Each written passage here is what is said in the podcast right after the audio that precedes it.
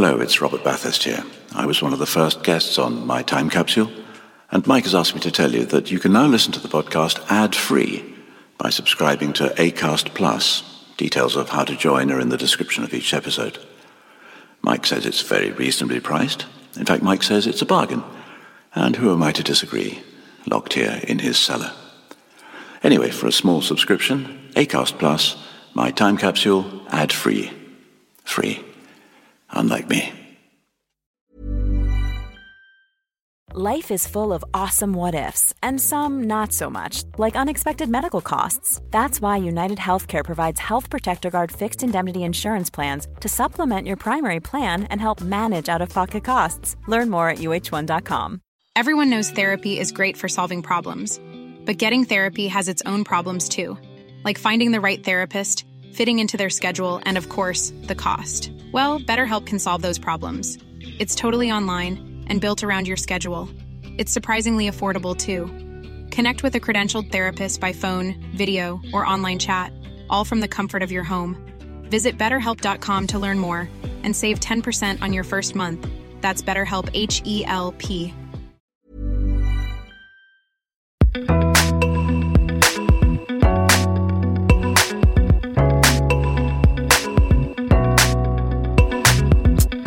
Hello, and welcome once again to My Time Capsule.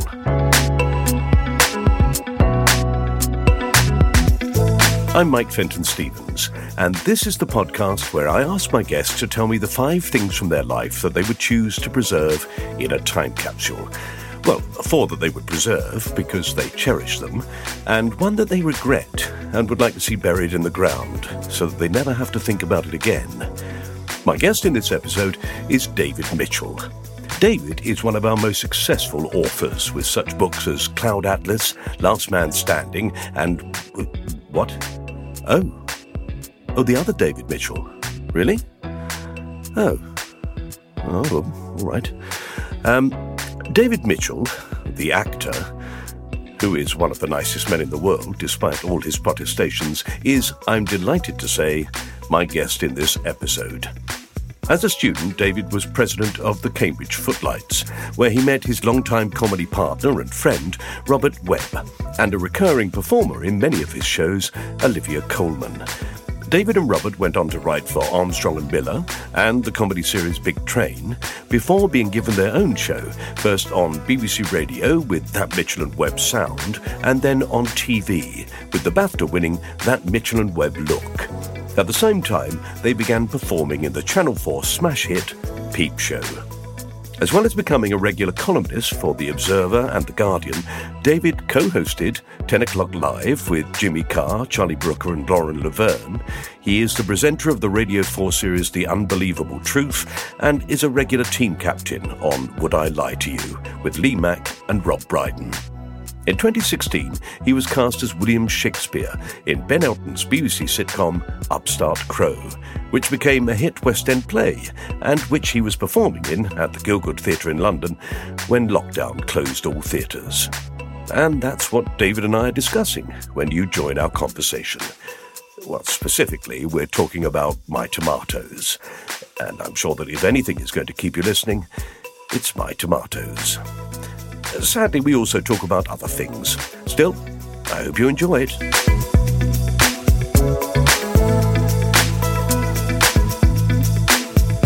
And the only thing that I have achieved in that whole time is I grew an enormous number of tomatoes. Uh, oh, well, that, you know, Yeah. that's not nothing, It's, is it's, it? Yeah, That's not a bad year. Yeah.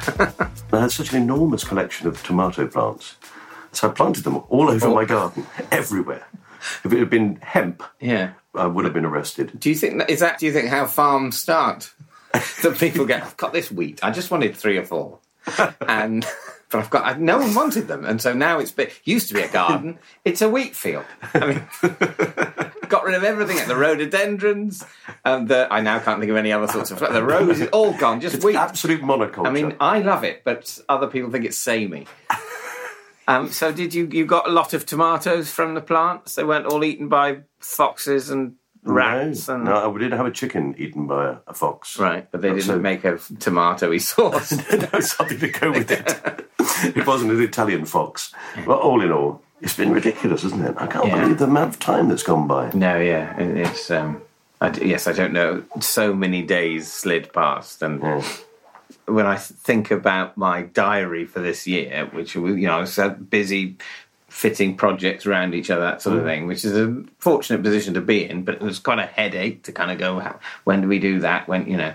And uh, and it got it all to fit. It's like there it is, a perfect jigsaw, and then someone takes a wrecking ball to it. you know, the whole thing, everything crossed out. None of that is happening. that was like that was some joke scheduling you did to practice scheduling, and no, cancelled. Yeah. Um, but it's probably good for us as a as a sort of overmighty species, isn't it, to realise that, that all of our plans are provisional, and and indeed that there's only one habitable planet we're aware of in the universe, and literally no one could get away from it. However, you know there wasn't the place where the rich people can go where there's no COVID. You know, No.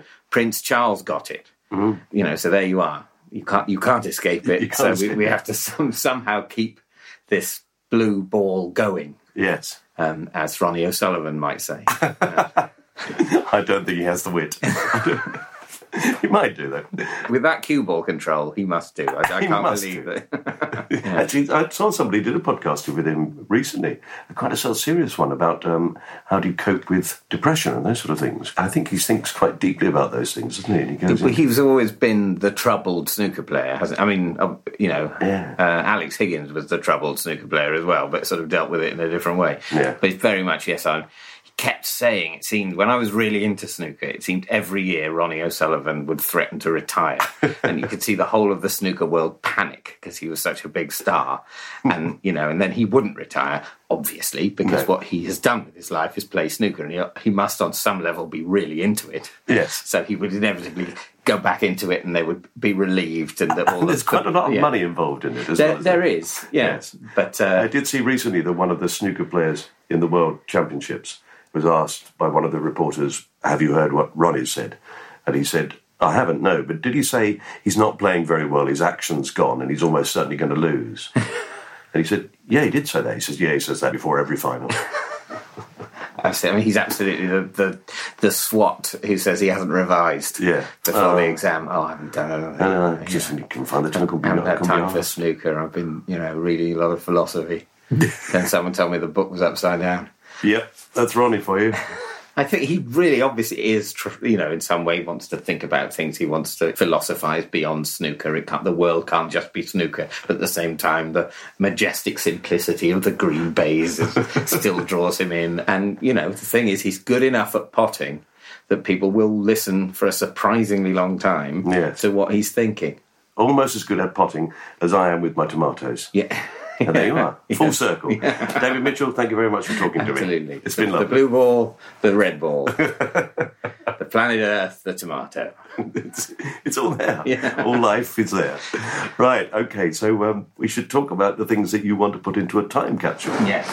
Um, well, the first thing, should I say the first thing I would like to put in Yeah. is, um, and I, this, this would be a technological challenge, but I've noticed other people are putting whole concepts into this capsule, so it's, you know. Whole continent. Yeah. yeah.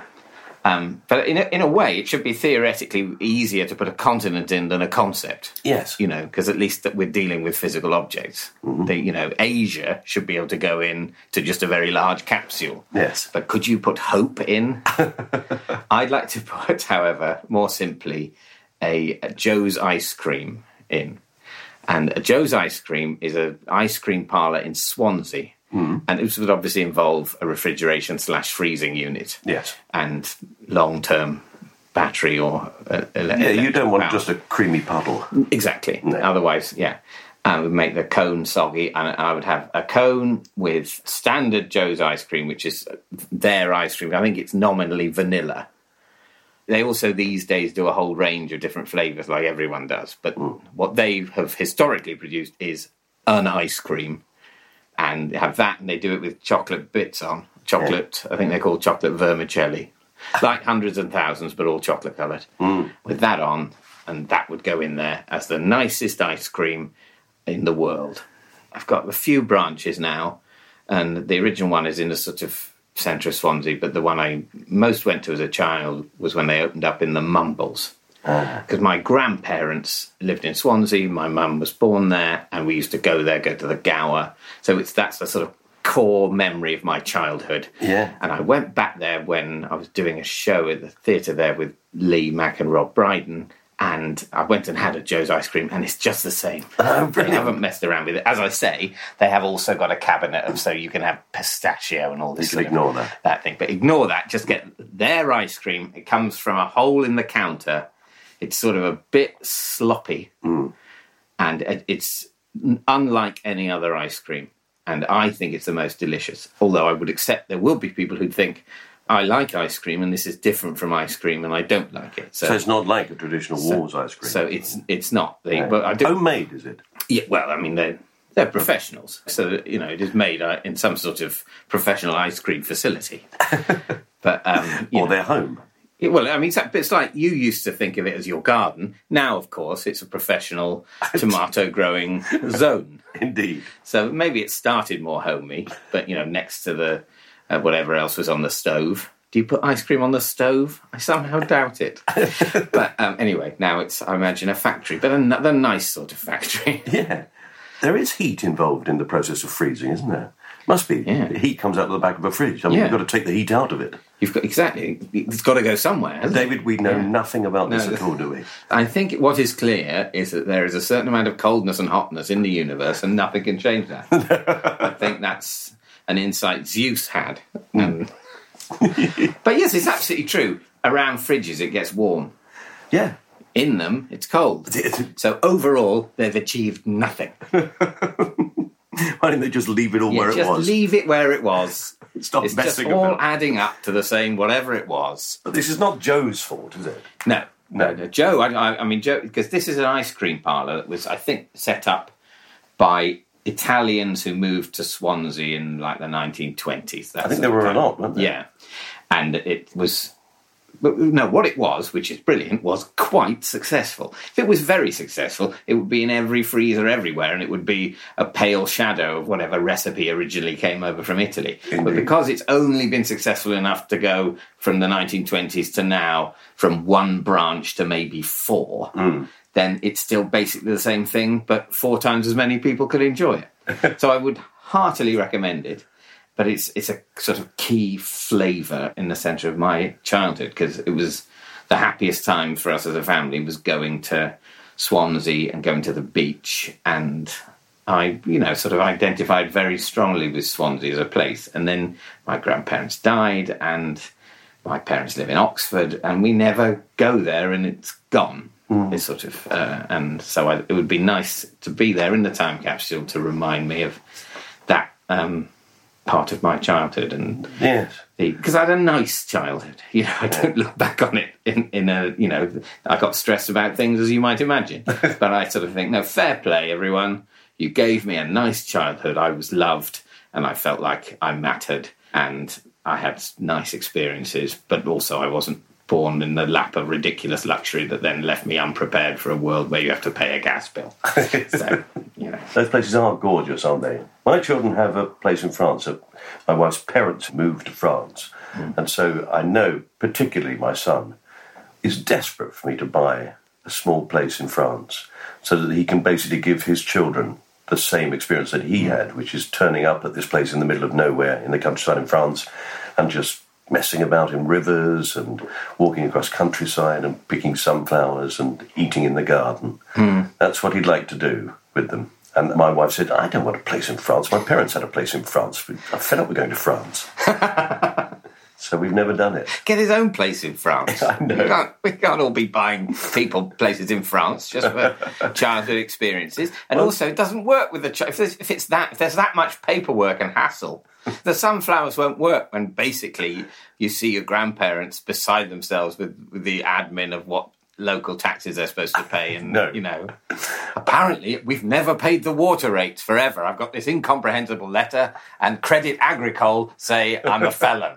It would be a bit like those scenes towards the end of Groundhog Day, you know, when Bill Murray is desperate to be the most wonderful person to spend a day with. Mm-hmm. That's- Yes, oh, the- yeah. running around, I love I love kids. I love That's kids. the moment. That, that would be what he'd be Yeah. desperately saying to his, Yeah. his children. This is what the holiday in France is like. It's brilliant. Come on, look, sunflowers, sunflowers. You see the sunflowers, the memory, the fish in the street. You fish in the street. I mean, now look, we're eating in the garden. This is the garden. This is a memory, right? Hold a sunflower. Yeah. Let's get a picture of it. Yes. Try and smile. Yep. I think when you try to go back Yeah. like that. uh, that Well, you wouldn't. work. My parent. I mean, you wouldn't have chosen Swansea as the place for uh, idyllic childhood memories because Swansea is a, you know, is it's not Venice. No. and and it wasn't Venice even before the Luftwaffe had a massive go at it, and it wasn't Venice even before the uh, town planners had a massive go at repairing it. Yes. It is. It's it's not picturesque, although the Gower Peninsula is picturesque. But it was where my grandparents lived, so it was a magical place of escape. And you, as a child, you don't see things in the aesthetically conventional way adults do. No. So I had so many things I loved as we drove into Swansea. There was a huge warehouse by the docks with sort of faded writing on it and loads of smashed windows. And for me, it just looked like the most amazing, spooky sort of castle. And then there was driving along the front, along the Mumbles Road, there was a sort of metal bridge, which is sort of a, a curved metal bridge. Just a, and for me, it looked like a chip. And I associated chips with Swansea because my grandfather used to make chips a lot. And uh, for me, it was amazing. It was a bridge in the shape of a chip. But you also realize what it was was quite an ugly iron bridge. Yeah. But for me, it, it was it was just different. There wasn't one near us, and it, you know, so all the weird, not necessarily that attractive things that were there became things I loved because of the positive associations of my grandparents and fish and chips and ice cream and the seaside. Yeah. Um, yeah. By the sea. Always Yeah. a good thing. Yeah, I mean that's yeah, that's a thing that's in some mad way wired into all of us. I remember being on the south of France at some point. You drive along the Promenade des Anglais and when it's in Nice and it's, it varies, and you pass these huge buildings, and they're all the windows are wherever possible facing the sea because everyone wants a sea view, and it's um, there's something crazy about it because because it's just what, what we just want to stare at. It's a bit like the Easter Island heads. Or so you sort of feel there's a, a mania for staring at this water. Yeah. I mean that we will pay huge amounts of money for a smaller f- flat that looks on that rather than the larger one that just looks on, you know. And That's true. And in fact, the view the other way in Nice of the hills, beautiful. Yeah, no, absolutely. But it's the sea you want. I mean, and I absolutely feel that, but I don't know quite why. No. No. But you get to the sea and you just go, okay, I want to have a look at this. I want a room where I can look at it. I will be reading a book, but when I look up from the book, I want to be able to see it yes. because it's sort of, I don't know, calming. It's just sort of indefinably nice. Even when it's raging. Yeah, well, that's another thing about you. Sort of, if you had a house by the sea, seeing it in different moods would be, you know, the, it's kind of great to look at if there's a storm, if it's really sunny, or even if it's a sort of mundane, drizzly day. It's still kind of fascinating. It's not logical. No. no. I have a friend who bought a house in St Leonard's uh, overlooking the sea, and it was a wonderful 1930s design, built on the design of a ship. So it was steel centre this thing, and then concrete all round it to make it, you know. And of course, the steel in the sea air started to fall to pieces. Right. It was a very bad design. so he bought this flat for remarkably cheap. My word, this flat was cheap, Mike. It was great. About a year later, they all had to pay another hundred thousand pounds. To replace the, the rusted steel core. I don't know why I'm laughing. He's a friend of mine. It's, Yeah. it's cruel, really. Yeah, But, uh, but it's but we all despise, don't we, those attempts at sort of uh, architectural innovation. Don't try and do it differently, you idiot. Uh, even though obviously then when those innovations work, we love them. But Yeah. the first person doing a flying buttress, you just go, why? Just do it. do it like the old churches before them. You know, big why- bricks on top of big bricks. It's obvious. Yeah, then they can't fall down. Definitely. What's this? You Little know, thin ones. Yeah. Are you mad? What's the point? I find that any kind of that sort of technological innovation very threatening. You know, I sort of kick against it and love to see it fail. And as far as I'm concerned, there is nothing hypocritical about nevertheless enjoying all of the innovations up to the point when I sort of achieve consciousness. I, Yes. You know, that's fine. They were right. All the innovators that got us as far as central heating and uh, the dishwasher and all that sort of thing. But then now it's going too far. Ridiculous, It's? Yeah. I don't mind medical science improving. That's that's all right as well. That that feels like it might impact positively on me. Yes. Whereas an update on an iPhone, I find, doesn't impact positively on me. No. No, I find that wastes some of my time, and, and yet I'm paying to waste it. Yes. Yeah, but the, the, we get driven to upgrade them endlessly, even though you just want them to keep working in the way you were used to. Yes. Um, the only thing that might make me want to go into space is that they. I don't want to go into space. I, in fact, I refuse to go into space. if- Okay, I won't make you. Yeah, but apparently they use quite old-fashioned computers in that sort of situation because they need to know that they're not going to suddenly crash for no reason. I mean, you know, computer crash. Yeah. But that could, in an astronaut scenario, lead to an actual physical crash. Mm. Um, and so they use quite clunky computer technology, but they they're clunky in a reassuring way. And they know it's gonna work. Yeah, and I would like a mobile phone that's astronaut proof. That's like imagine I'm going into space and I'm going to be driving the rocket with this phone. I want that one.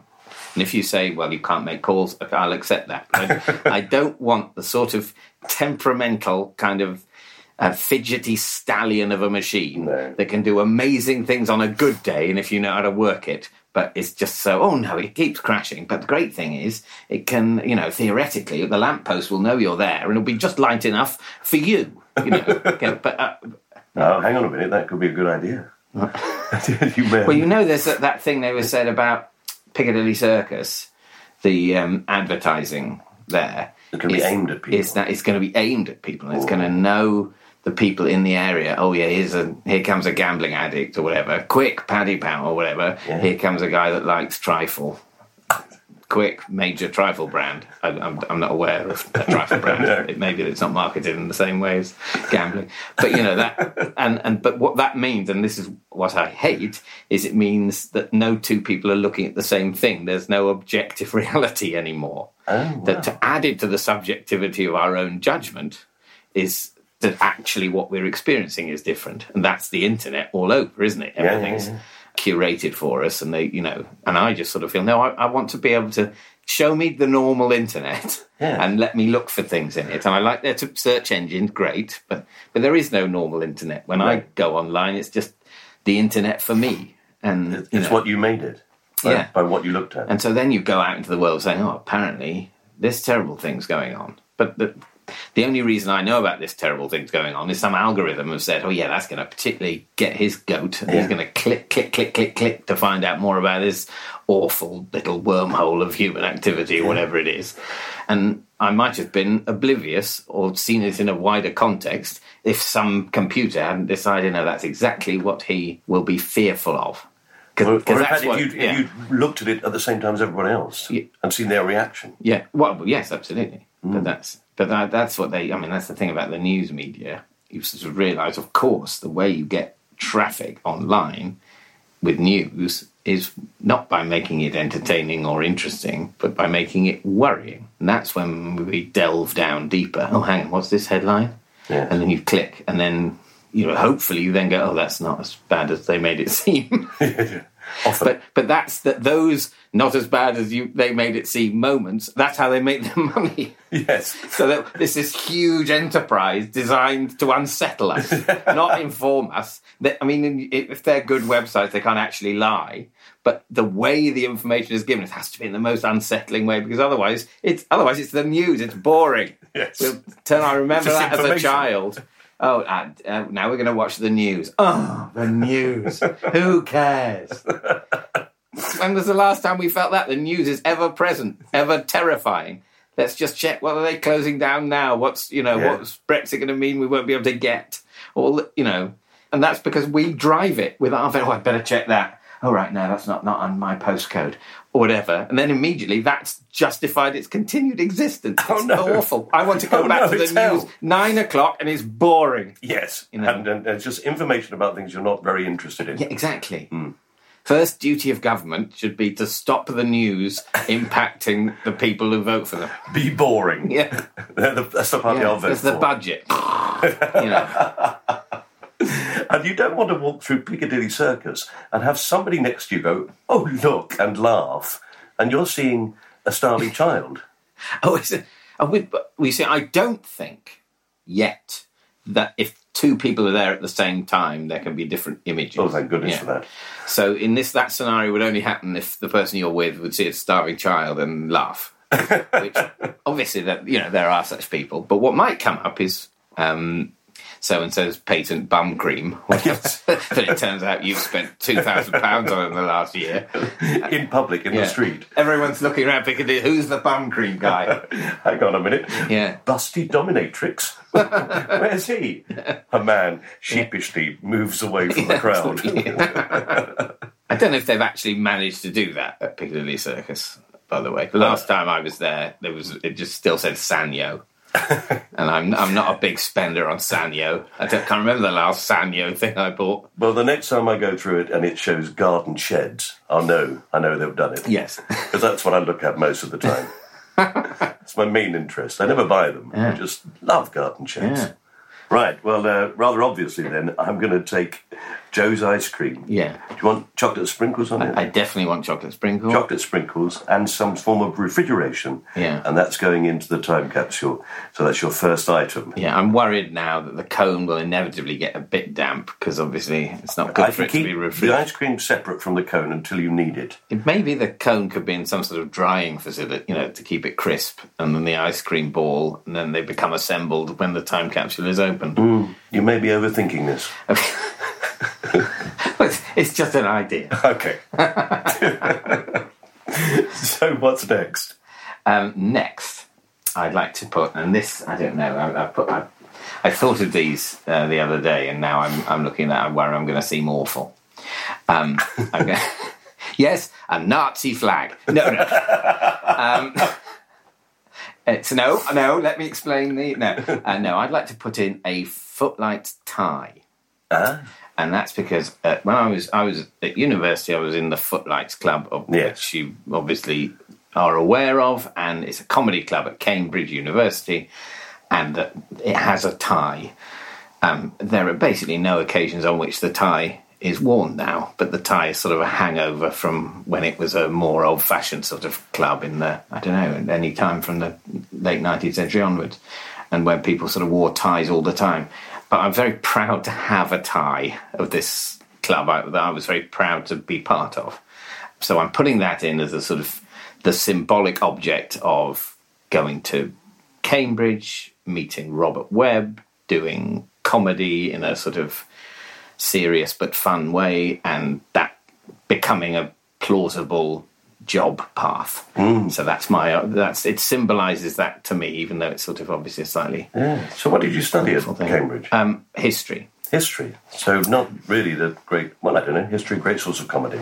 It's, it's, now I think there's humour in it, but I did basically very, very little work, the minimum to get through, because there was so much theatre and comedy that you could just get involved in, and it was brilliant. And it's sort of I, I have to, you know, when things when you start because I've been doing this job for a long time now, and you can take it for granted that you know you've got this job and you you know there it is. Yeah. I, I've got I'm you can sort of lose what's that thing imposter syndrome when people feel that they shouldn't be there and they're sometimes wrong about that kind of thing well i think imposter syndrome when you're when you've got a job as nice as being a comedian is a sort of uh, important act of gratitude and duty if you lose the imposter syndrome then you start shouting at runners you know so um, i try and make myself remember how amazing and lucky that experience was. I'd heard that people at Cambridge had this club to do comedy, and people li- like, you know, Stephen Fry and Hugh Laurie, and before that, John Cleese and Graeme Garden had been in that club. And I heard that it was still going, and I thought, wouldn't it be amazing if you could go there and practice doing sketches, and then that might be your job?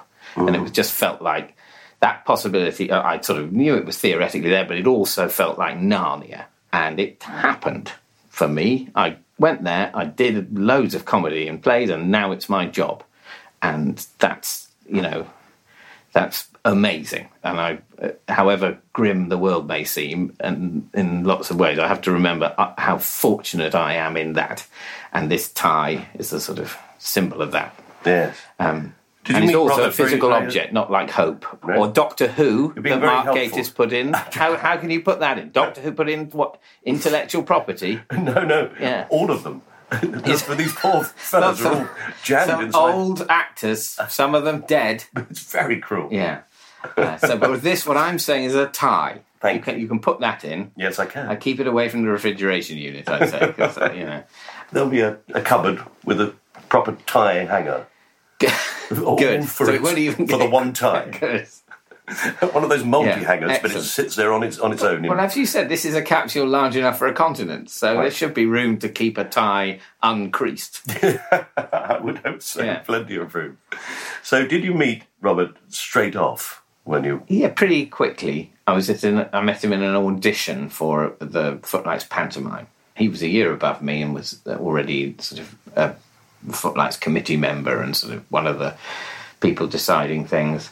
And we were both in an audit, so he was basically he was already already in the show, although not officially. Hmm. And I was just auditioning, and I just remember I remember him as looking very cool. now that's that was my perception, and my perception of cool is inaccurate. So maybe he didn't, but I, but I remember that he, he, he wore a lot of. And I'm now going to describe him, and maybe people say, "No, that's not cool." That's, I remember he had quite long hair and earring, and wore a lot of denim. I thought, oh, hmm. that that you know, Not cool.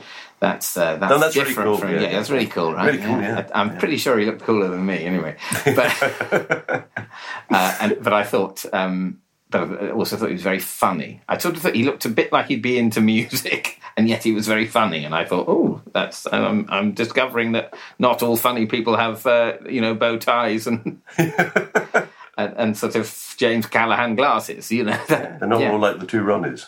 Yes, that's it. That's exactly what I've described, isn't Yes. it? The, yeah, Ronnie Barker. Ronnie Barker. Yeah, That's a funny man. Yeah. Got to be slightly overweight Yeah, to be funny. that's certainly a principle I've held with.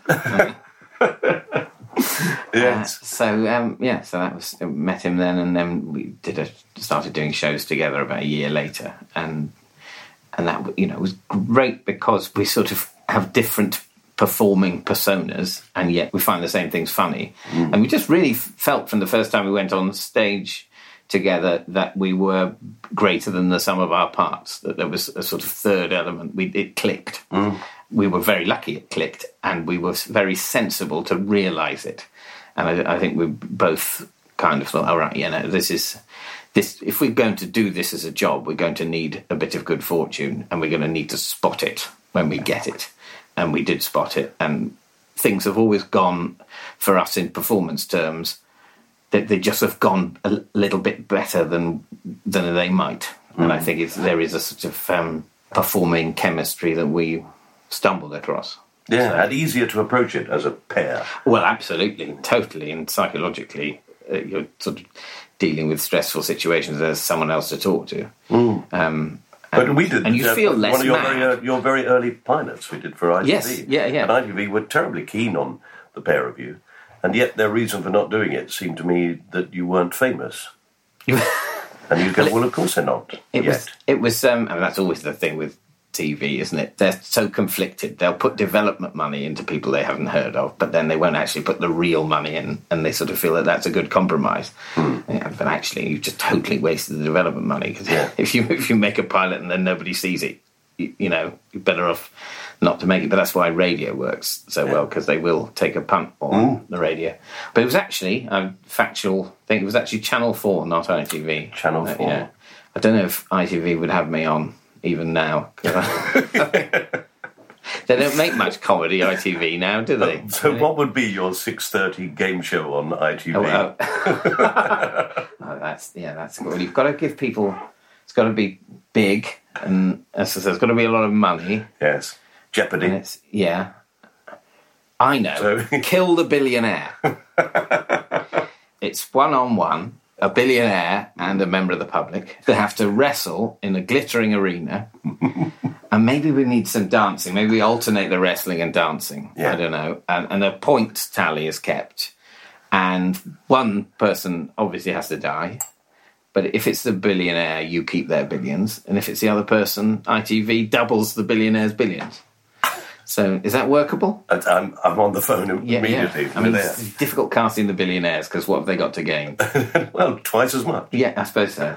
There's a type of person that would care about having three billion pounds when they already had three billion pounds. Only a It's a billionaire. billionaire. Anyone else would go. "Oh, Do you know what? Half a billion, and I'm I'm sorted. I really, I've run out of ideas after about you know 20 million. yeah, exactly. Although you say that, uh, you start thinking about 20 million, and, and you would soon think, if only it was 50. Then, you know, That's why billionaires would fight to the death for Exactly. another three billion. Yeah, because they're thinking, my seventh super yacht hasn't got a third helipad.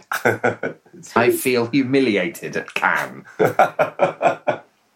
Oh my God, what a dreadful world. so was Olivia part of that Yes. footlights as well? Yes, she was. She was. Um, she was in that same pantomime that Rob and I met on. Was Wow. also where I met um, her, and she was just. She was brilliant. And I do remember being on stage with her and being on stage with Rob and thinking, "Oh, this is different from doing plays at school. This feels really like these people know what they're doing." And um, and then I was in lots of other plays at university uh, that I thought actually is quite like plays at school. but then you know, uh, not everything had you know a future Oscar winner and, and my future comedy partner in No. you know and No, I did uh, People Like Us. I think it may have been one of the first television things that Olivia did. She was extraordinary. yeah It yeah was so perfect and so much better than the rest of us. And she'd never done anything. So, yeah no There we are. yeah she she's really brilliant. You hear a lot of people talk about. Meeting that sometimes people's success is surprising, and you go, "Oh no, I met them," and they, you know, with her, I absolutely. If if you had asked me in the January of 1994, who that you've met will win an Oscar, I swear I would have said her yeah, because, um, yeah, she's brilliant. yeah. Now I It's funny feel I should say something negative about her. Yeah, but, yeah, you know, yeah, brilliant, but um, selfish. No, she, yeah, all so nice. I mean, Not really nice, really nice and kind and fun and funny, and has an impish sense of humour despite being nice. Not one of those impish sense of humours like mine that reveal actual inner hate that I'm only allowing out to an impish extent in order to Yes. remain part of society. No, no, just a nice little dig, but really she's, you know, heart of gold. Sickening. sickening, yes. Well, uh, she's not going in then. Yeah. No. but we are going to put your footlights tie. yes, there please. And Yeah. keep it beautifully ironed and neat. Yeah, and Lovely. yeah, try and get some of the gravy stains out. What is the symbol on it? For There's no symbol; it's a stripe, uh, and it's proper- pa- proper old particular- school then. Yeah, particular, and, it, and it's. I think can't actually. I could go and fetch it, but it's. I think it's. There's like a reddish one, a greyish one, and another one. It's not. You sort of. You're aware it's not the first club tie commissioned. That you know, the, some of the some of the bigger colours went to earlier clubs, but it's so its uniqueness relies on quite an unpleasing combination of colours. Yes. Right, okay. So that's your tie inside the time capsule. Yes. So we move on to item number three. Okay, we're going to take a break here for some adverts. I have no idea what these adverts are going to be, or in fact, if there are going to be any adverts. But here's the break anyway.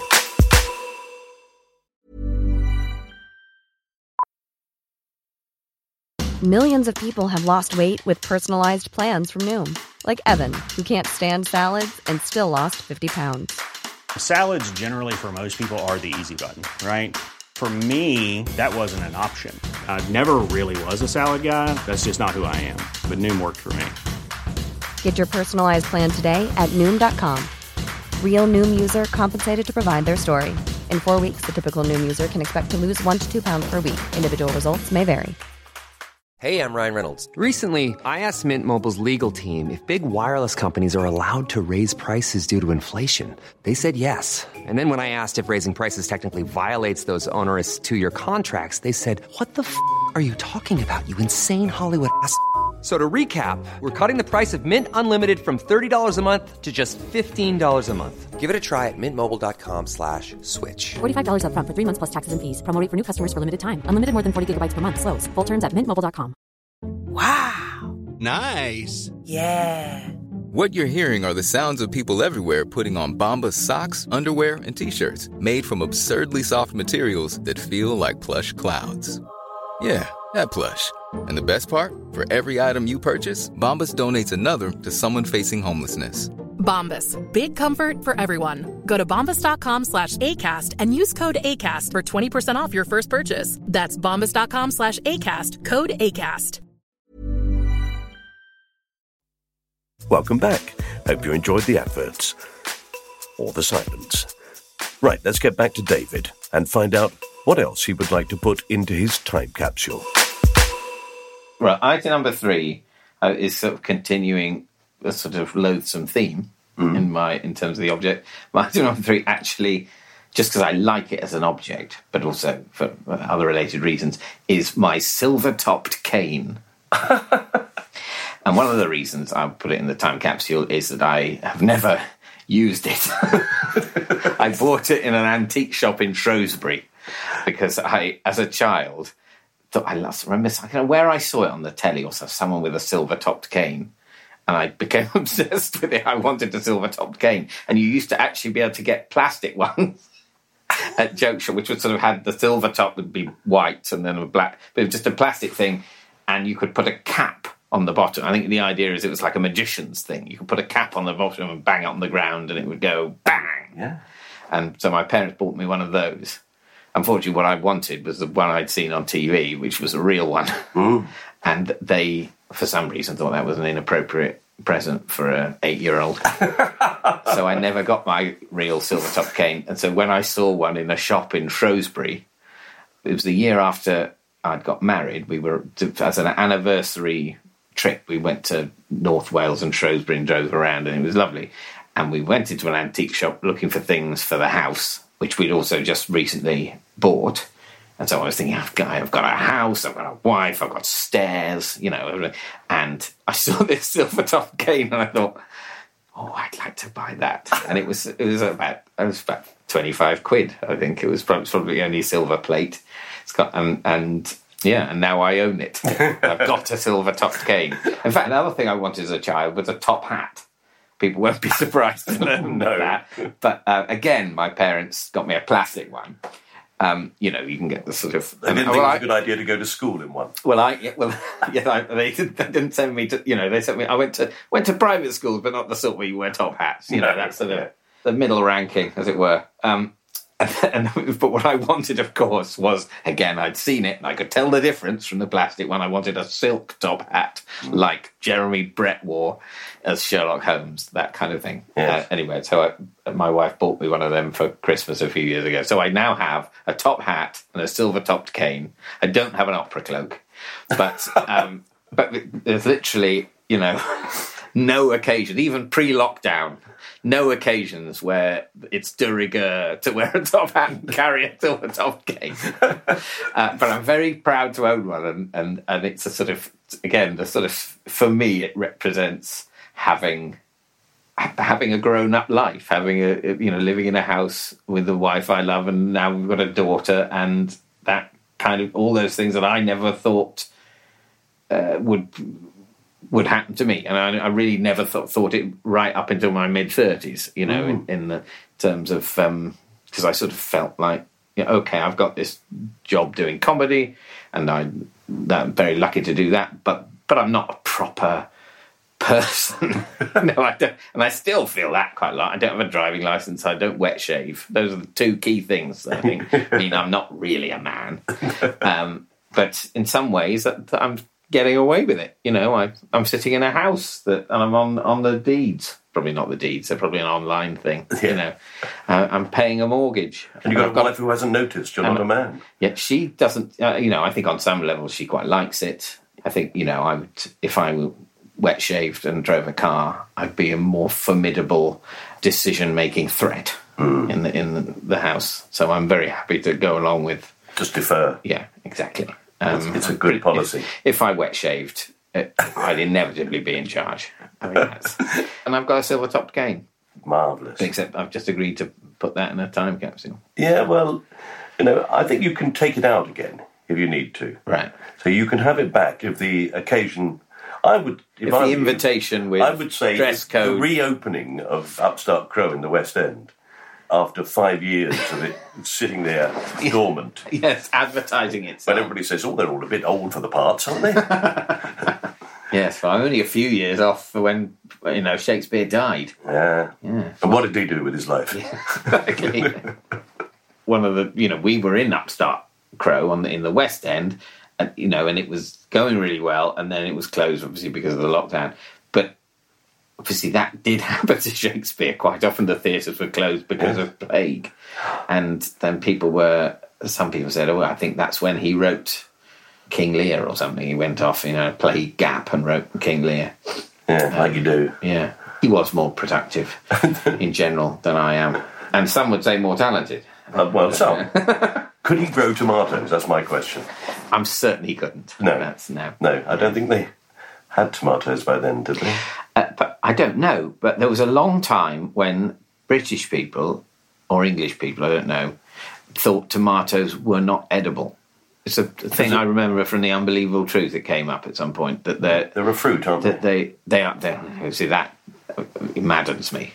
I mean, they are not a fruit. but um, but the, so we didn't eat them in this country, and they ate them in Europe, and and then we started to eat. But it really, people thought a bit like people thought you can't go swimming after a heavy meal because you'll drown. Yeah. People thought no, you can't eat those.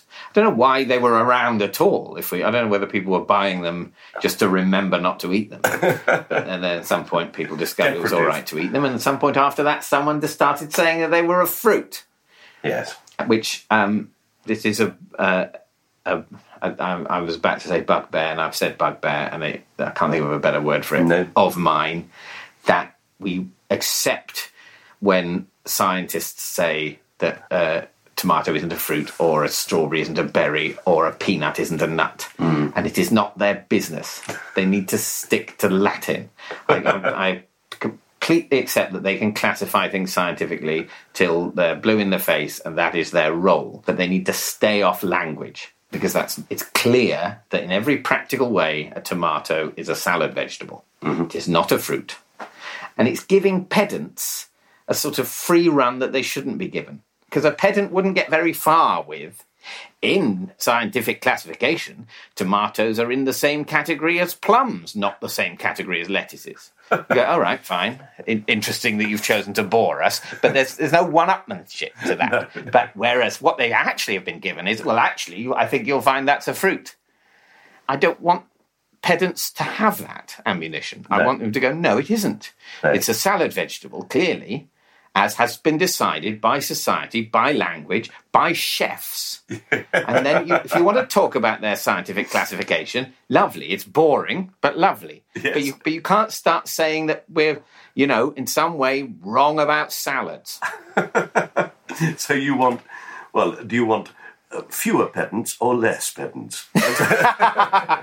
No, I mean you've picked an area of pedantry of mine there, yes. Okay. I would I would, I would like fewer pedants, Thank you. Less pedantry. That's Yeah. perfect. Okay, Yeah. well, and thus ends the lesson for today. yes. I look forward to seeing photographs of you in a silk top hat, a silver top cane, And a tracksuit. and a cloak. I want the oh. cloak. yeah, I, I don't have the cloak. Great, ah, yeah. You've got to yeah. hire one just for the night, for that. Upstart Crow reopens. Yeah. David Mitchell turns up in wheelchair. Yes. Little withered old man. Yeah, he has no idea what's going on. Everything's fed to him through an earpiece. including his food. oh dear. Right, we've got two things left, David. Two, right, next thing. I was actually we've we've referred to it a lot actually, but I made this. In fact, I might change it quickly. I, I would change it quickly if I was that fleet of foot, but uh, because we've been talking in this area, so. I sort of feel we've we've covered the area a bit. Oh. I'm I'm trying to produce this show at the same time as being in it. Yes, so that's the. And edit it. I was going to put in my upstart crow bald cap Ah. um, because uh, having taken it from the TV to the stage, I'm very proud to wear it. Yeah. and also, when when we uh, was first approached about doing Upstart Crow, and I went for lunch with Ben Elton and Gareth Edwards, the producer, about, and this is at this point it had been commissioned, a script had been commissioned, and they were going to do a, a read through in front of important people. So I had a lunch to discuss whether I'd like to do it, and obviously it was hugely exciting to be approached by Ben Elton, mm. uh, who had said he had me in mind when he was writing it, wow. which I hadn't realised. So he'd, he'd been thinking about me typing away. And in fact, the, fact, the first thing he said to Gareth was, "So what we're really looking for is a younger David Mitchell," because um, I, I was a bit old to play when the series was set in the early 1590s when he was about 30 and I was over 40. Mm. But we all reasoned they had a hard life back then. They aged more quickly. So I probably, in my 40s, I would pass for Elizabethan early 30s. That yes. was, you know. But the first thing Ben said, as I remember it, the first thing he said, he must have said hello. but the first thing he said is, it would be great if you'd shave your head to play the part. I think that would be really great if you'd shave it back oh, no. to a sort of, you know, Shakespeare's receded hairline.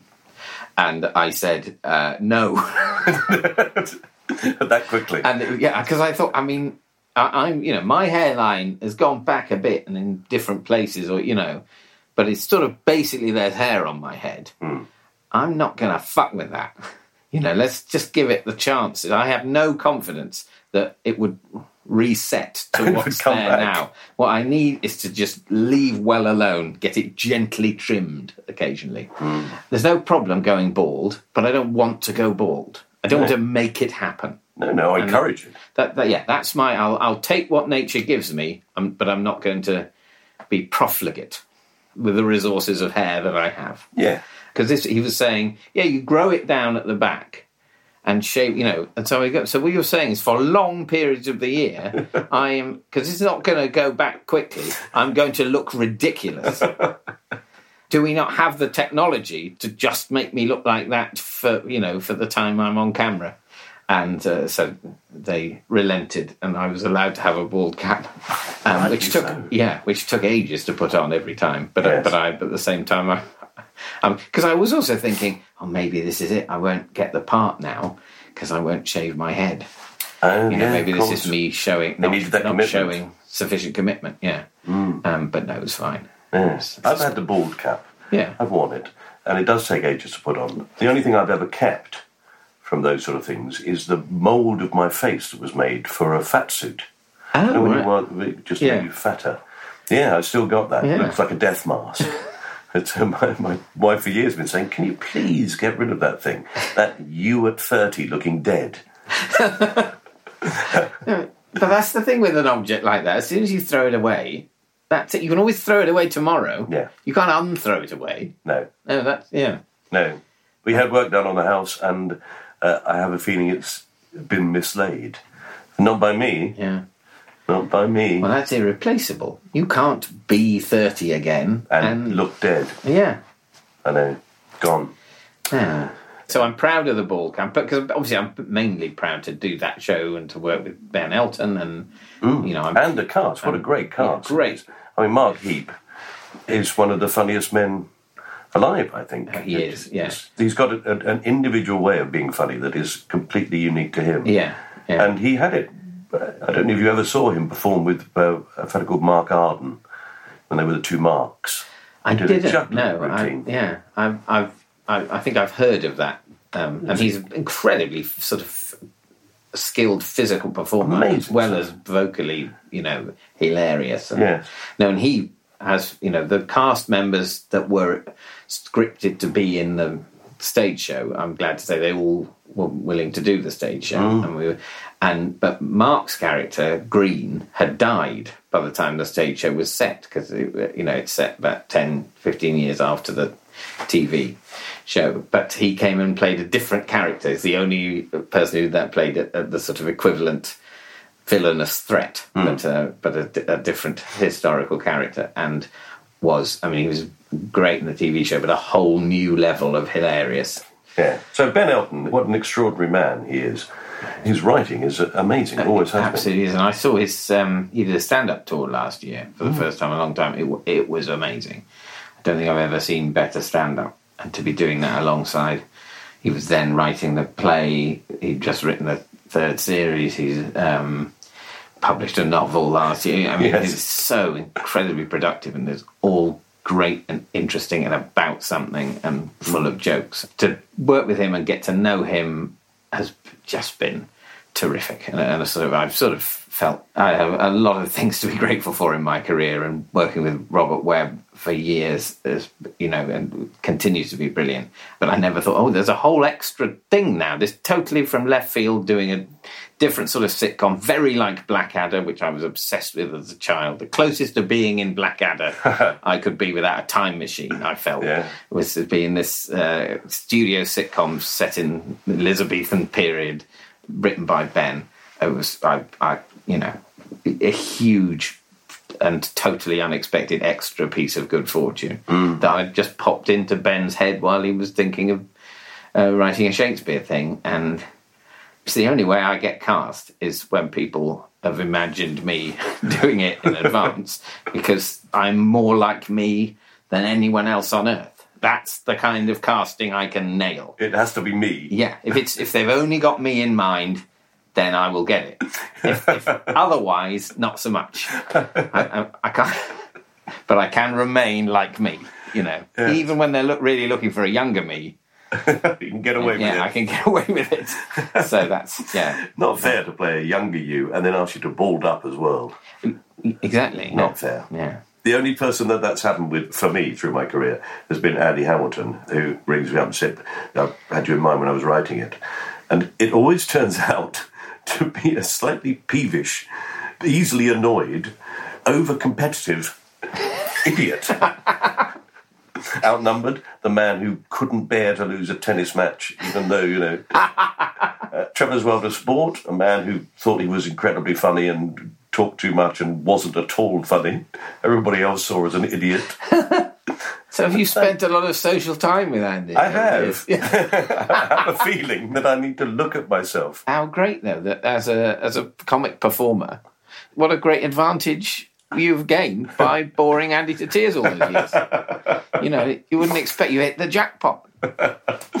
Oh, brilliant.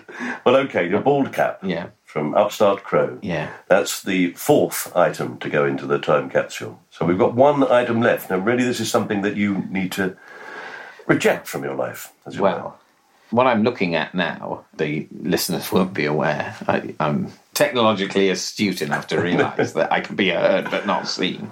I'm looking at my mobile phone where I've put my list of things to put into the time capsule. And the thing I want to put in there and reject and bury and leave is my mobile phone. It's the very thing you're using. And my weird, conflicted, but fundamentally loathing relationship with it hmm. is summed up by the fact that I nevertheless have this list of things on it. But I, you know, I because I, I, I can't put it in there really. Uh, because I don't I'm going to ask you to move it away from my recording. I- oh, just you in see- case it does see? that thing of. Yeah, there's of another annoying thing that they do, you see, Yeah, folks. yeah. Is that Um, they may I well sort of hope out- it did for a little Just moment. that, you get just that to- interference. You get that, Yeah. Did it? Did, did it? that did it- horrible yeah. noise. Yes, I'm. If I did put it in there, I would just have to get another one because that's that seems to be where we are. But I hate the extent to which I look at it. I rely on it. I hate the fact that it brings the internet and bad news and social media not just into my life but into my pocket. Um, and I think we'd be better off without them. And, and I think that's the thing. Of course, they're like magic. As a child, the idea that you could talk to people, see them even, and live video wherever you were, it was like it was a Star Trek thing. I mean, Yeah. obviously, the main Star Trek thing was traveling to other planets, and we're a bit behind on that. Yes, and, and being able to transport yourself from one place to another. Yeah, that would be useful as well. Yes. But but it's just one of the Star Trek things. Mm, quite a good and one, There right? it is.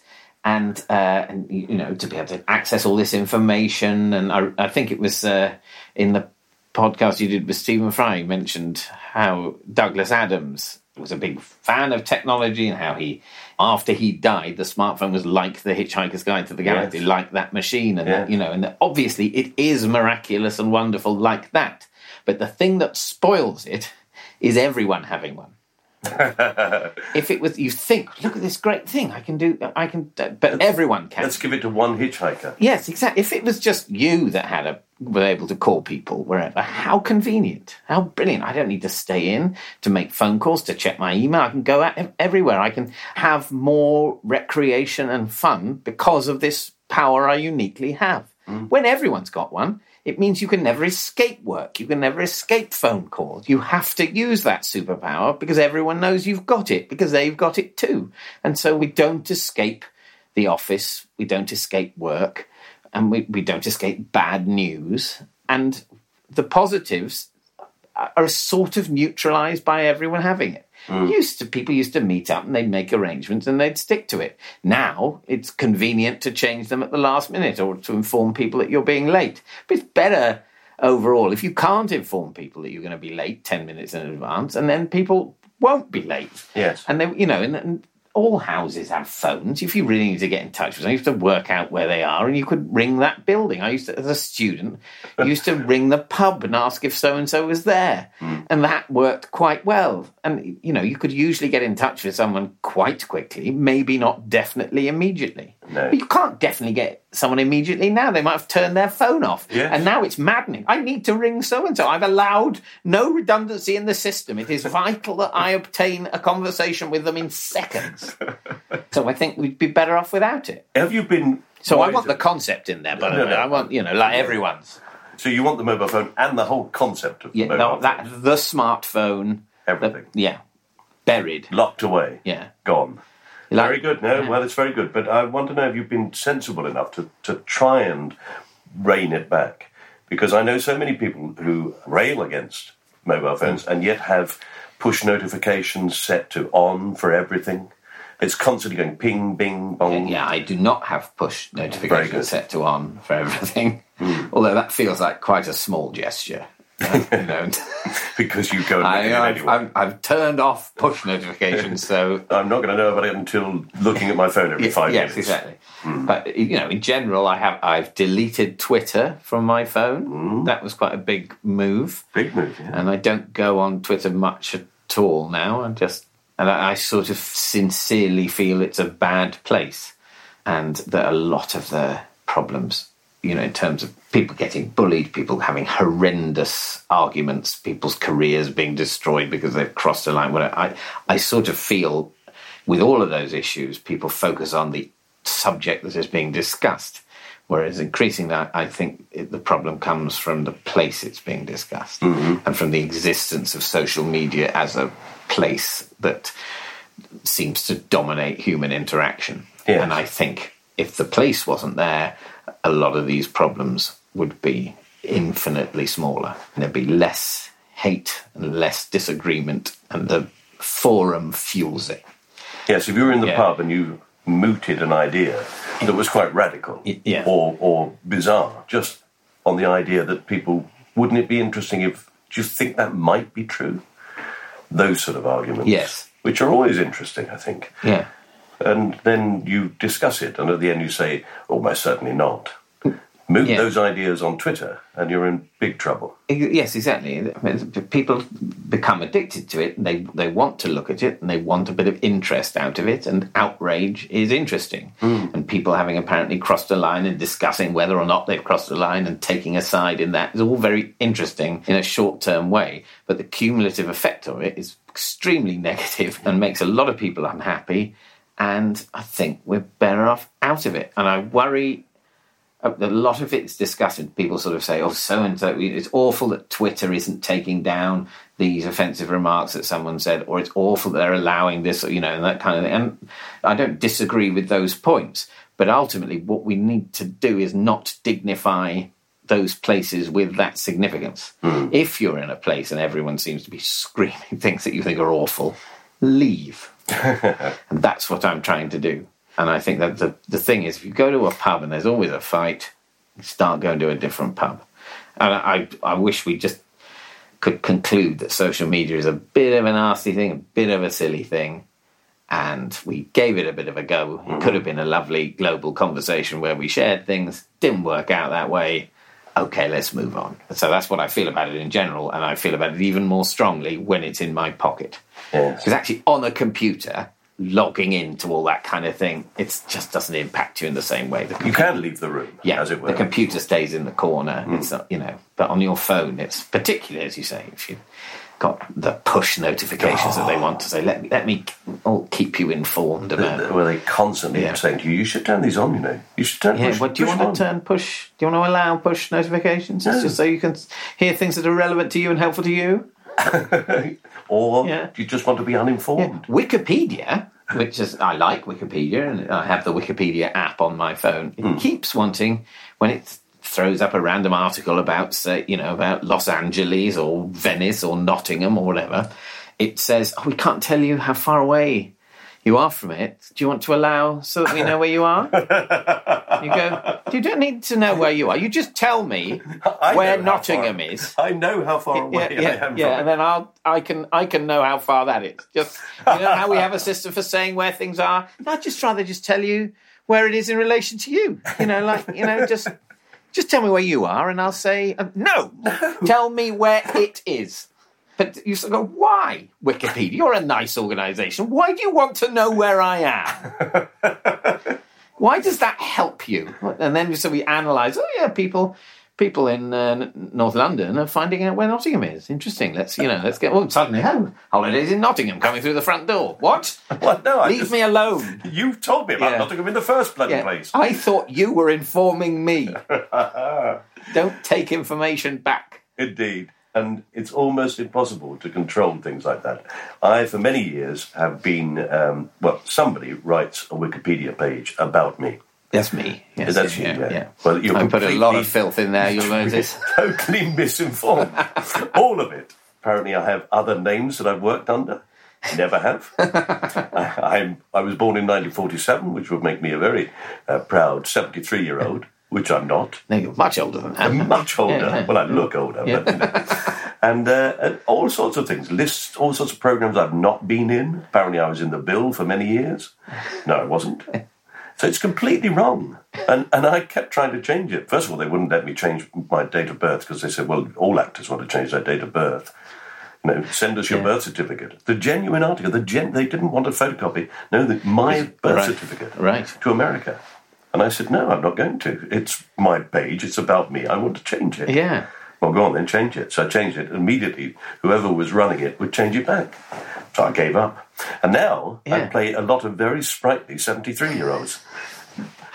So th- th- they don't. I mean, that's uh, infuriating and fascinating, isn't it? That, that- yeah, they should at least, surely, at least agree that if you, if you, oh, because obviously all actors would, a lot of actors would want to change their date of birth, not necessarily accurately, but they could at least say, oh, okay, this date of birth is disputed, so we mm-hmm. will remove it. So that we won't say your date of birth. We won't, we won't say if you, you know. But no, no. The person who is not you, who remains completely anonymous, Yes. has the upper hand because of at some point in the past having asserted the fraudulent date. Exactly it. And you sort of go, that's not logical. That's They might at least just say, okay, he was either born on this date, Yeah. or the date that he says he was born. Bloody actors. well, exactly. And then people are free to Make your you own know, mind up. decide. Yeah, yeah. So I'm with you. I'm Yeah. with you. Well, I am going to put your mobile phone Thank you. deep in the ground with all of its social media. Yeah. Or you could just buy yourself a nice old Nokia. Yes, I, I've, I've considered that just for the, someone being able to ring me up. Mm-hmm. I may yet get to that point. My Luddism is intensifying over the, um, the time. Perfect. That's, that's what we want to hear in the world. and leave us on that positive note. David, thank you very much for talking to me. It's been lovely. No, it's been a pleasure. Thanks, Mike.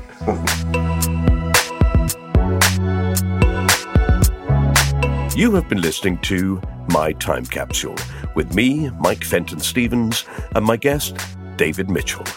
You can subscribe to this podcast on Acast, Spotify, or iTunes, or your own favourite podcast provider. And if you get the chance, we'd love it if you would rate us and leave a review. In fact, we'd really love it, actually, because it's one of the things that podcast providers take notice of when they're judging a podcast success. It's easy. You just click on five stars and then you write something pleasant like, uh, fucking hell, this is good. Something like that. Anyway, you can follow My Time Capsule on Facebook, Twitter, and Instagram. Just search at my TC pod or at Fenton Stevens. This podcast was produced by John Fenton Stevens, and the music is by Pass the Peas Music. It was a cast off production. Thank you for listening. Right. Anyone got Roman Abramovich and ITV's number? I've got a game show to sell.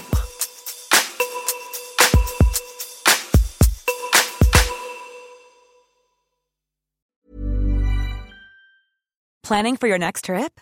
Elevate your travel style with Quince. Quince has all the jet setting essentials you'll want for your next getaway, like European linen, premium luggage options, buttery soft Italian leather bags, and so much more. And is all priced at 50 to 80% less than similar brands. Plus, Quince only works with factories that use safe and ethical manufacturing practices. Pack your bags with high-quality essentials you'll be wearing for vacations to come with Quince. Go to quince.com/pack for free shipping and 365-day returns.